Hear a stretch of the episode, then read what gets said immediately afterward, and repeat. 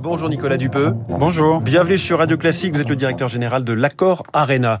Est-ce que ça va, le moral? Est-ce que vous dormez? Est-ce que vous tenez le coup face à tous les hauts et les bas de cette euh, pandémie, les hauts et les bas sanitaires?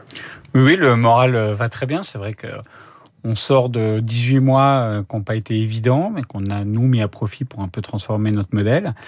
Et puis, on revient dans une période un peu plus de, de questionnement, mais on se rend quand même compte, et je pense qu'un des enseignements très forts de cette crise, c'est que les moments de rencontre, les moments de culture, euh, les moments de divertissement, ils sont essentiels à la vie, donc on en ressort aussi quelque part un peu plus fort. Un peu plus fort.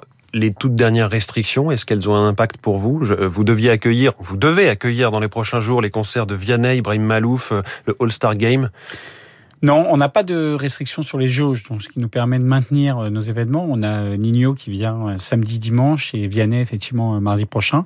Donc pas d'impact là-dessus. Après, c'est simplement de nous les impacts pourraient être sur les transports pour la venue des artistes et des staffs techniques depuis l'étranger. C'est-à-dire que pour l'instant, vous n'arrivez pas à avoir tous les artistes, notamment américains, que vous voudriez avoir. On les a. Euh, si jamais ça devait perdurer ou s'il devait y avoir à nouveau des restrictions fortes euh, au niveau des, transports internationaux, ça pourrait être un facteur de risque. J'imagine que ça vous demande une flexibilité assez incroyable, à la fois vis-à-vis des spectateurs pour les tenir au courant, à la fois vis-à-vis justement euh, des tourneurs, des artistes, des clubs et des fédérations sportives. Comment vous gérez ça au quotidien, vous, en tant que chef d'entreprise? Alors on a passé, c'est vrai, beaucoup de temps à faire, refaire, défaire et re-refaire notre planning de, de programmation, à reporter. On a la chance d'être dans une activité de report, c'est-à-dire qu'il n'y a pas d'annulation. Hein. Nous, 95% des concerts ont été reportés. Donc on a géré ça. On est maintenant assez, euh, je dirais, agile et habile pour pouvoir le faire. On continue à le faire et puis tenir au courant euh, effectivement nos spectateurs euh, quand il y a des changements de date, quand il y a des nouvelles mesures, notamment une des mesures phares qui, a été obligatoire depuis 15 jours, c'est le port du masque hein, pour l'ensemble des spectateurs.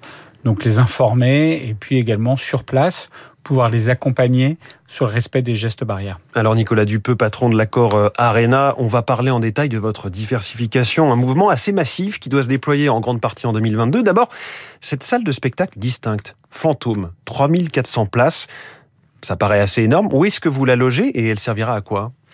Donc cette salle, en fait, c'est un, asset immobilier qui était euh, disponible dans l'arena, qui servait euh, souvent soit pour du stockage. Soit... Vous aviez un coin là qui était dispo. Oui, on avait 1500 mètres carrés qui servait alors souvent pour les événements sportifs en cours annexe. Hein, c'est un cours annexe sur le tournoi de tennis.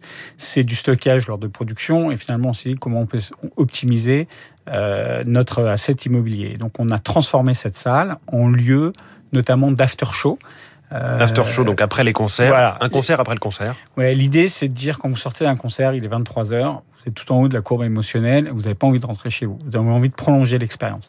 Donc nous, on s'est dit comment est-ce qu'on peut prolonger l'expérience? Bah, C'est finalement en continuant à proposer euh, une séquence forte avec une programmation qui sera très en lien avec la programmation de la grande salle. Donc si vous venez voir un concert de rock, il y aura un after show plutôt rock. Si vous venez voir de la musique électronique, ça sera plutôt de la musique électronique. Et puis en dehors des concerts euh, de la grande salle, on pourrait y faire soit des petits concerts, soit des événements d'entreprise. On y prévoit à peu près une centaine d'événements l'année. Et on fait ça en collaboration avec le grand spécialiste de euh, l'événementiel festif qui est euh, Laurent de Gourcuff, le patron de Paris Society, euh, qui va donc exploiter cette salle à partir du mois d'avril, du printemps de l'année prochaine. Donc on espère que d'ici là, les boîtes de nuit auront rouvert, puisque cette, cette boîte, cette, cette, salle fantôme aura aussi un côté boîte de nuit, sera ouvert jusqu'à 5 heures du matin. Tout à fait. On peut estimer que les restrictions qui durent, je crois, 4 semaines seront, seront levées et qu'on va quand la vaccination sera totalement euh, déployée, qu'on pourra reprendre une vie à 100% normale, voire à 300%. Alors 3400 places, j'ai regardé, euh, c'est euh, à peu près entre l'Olympia et le Zénith de Paris, c'est à peu près le Palais des Congrès. c'est ça C'est une jauge inédite. c'est une jauge inédite parce que c'est 3400 places, mais c'est surtout une salle de 9 mètres sous plafond, 1500 mètres carrés au sol, sans poteau. Donc ça n'existe pas à Paris. C'est bien au-dessus euh, effectivement de l'Olympia. C'est euh, comme un petit zénith. Mmh. Donc on va y pouvoir y faire aussi des, des concerts. Notre idée, c'est de pouvoir aussi accompagner les artistes, c'est-à-dire que ça soit une scène aussi de découverte, et puis pourquoi pas demain qui se programme dans la grande salle. Donc oui, c'est une jauge inédite et ça va être une, une vraie nouveauté, et c'est surtout un positionnement dans l'est parisien qui est intéressant et qui participe à la redynamisation un peu du, du territoire euh, de l'est parisien. Votre diversification, Nicolas Dupeux, c'est aussi du coworking À demeure, est-ce que je peux, moi, avec une start-up, ou si je suis à Paris deux jours par semaine, louer un emplacement pour une personne, deux personnes, dix? Oui. Là aussi, donc notre réflexion, c'est de dire comment est-ce qu'on peut mieux utiliser nos espaces. Hein. Nos espaces sont plutôt utilisés le soir. Donc, on a développé une activité de coworking qui ouvre euh, en journée, de 8h à 18h les jours d'événement et de 8h à 21h hors événement. On aura 200 postes de coworking. On ouvre ça en début d'année prochaine.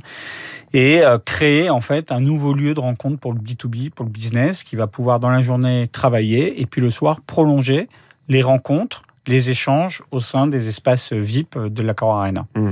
Futur nouveau lieu aussi, euh, plus au nord, puisque là on était euh, dans le sud-est, on va Porte de la Chapelle avec l'Arena La Chapelle ou l'Arena 2. À vrai dire, j'ai pas compris si c'était un lieu éphémère pour les Jeux Olympiques ou euh, un lieu durable.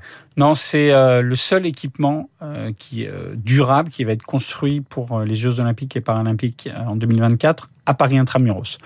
Il y a euh, le, euh, le, centre nautique, il y a la piscine olympique après, mais dans Paris Intramuros, c'est le seul équipement qui va rester d'héritage. Donc une nouvelle arena, 9000 places. 9000 9000 places. Et surtout un lieu de vie de 3500 mètres carrés qui lui est accolé et qui va là aussi créer un peu ce qu'on fait aujourd'hui à l'Accor Arena, c'est-à-dire une transformation d'un lieu d'événement, un lieu de concert, en un lieu de vie où vous allez pouvoir venir tous les jours pour des activités, bah, soit de coworking, soit euh, de loisirs, soit de retail. On crée un, un lieu de destination au nord de Paris en 2023. Mais est-ce que entre l'accord Arena, l'Arena 2, euh, en plus de la concurrence, on a parlé du Zénith, mais il y a aussi la scène musicale, il y a aussi Paris La Défense Arena euh, plus à l'ouest. Est-ce qu'il y, a, il y aura du public et, de, vraiment de la place pour toutes ces salles? Alors on est sur une jauge assez inédite à la Porte de la Chapelle, hein, qui a 9000 places, qui n'existe pas. Le Zénith, on a 6000, 6500 places, et puis après, ça passe à 20 000 places chez nous. Mmh. Donc on est sur une jauge qui est, euh, qui est inédite. Il va y avoir un club résident de basket le Paris Basketball qui va y jouer toutes ces compétitions. Donc, ce sera aussi le lieu du basket à Paris. Et puis, il y aura une cinquantaine de concerts et l'été, euh, des résidences euh, ouvertes, des résidences euh, estivales. Donc oui, il y a de la place. Le marché du live est un marché qui est fortement en croissance en France. il y a énormément de concerts, énormément d'artistes qui se lancent. Aujourd'hui, le live, c'est la, grande manière pour les, pour les artistes de communiquer avec leur public. Donc oui, il y a de la place. Un dernier mot, vous, vous lancez aussi un label, je crois, en commun avec le Stade de France, qui s'appelle Monument.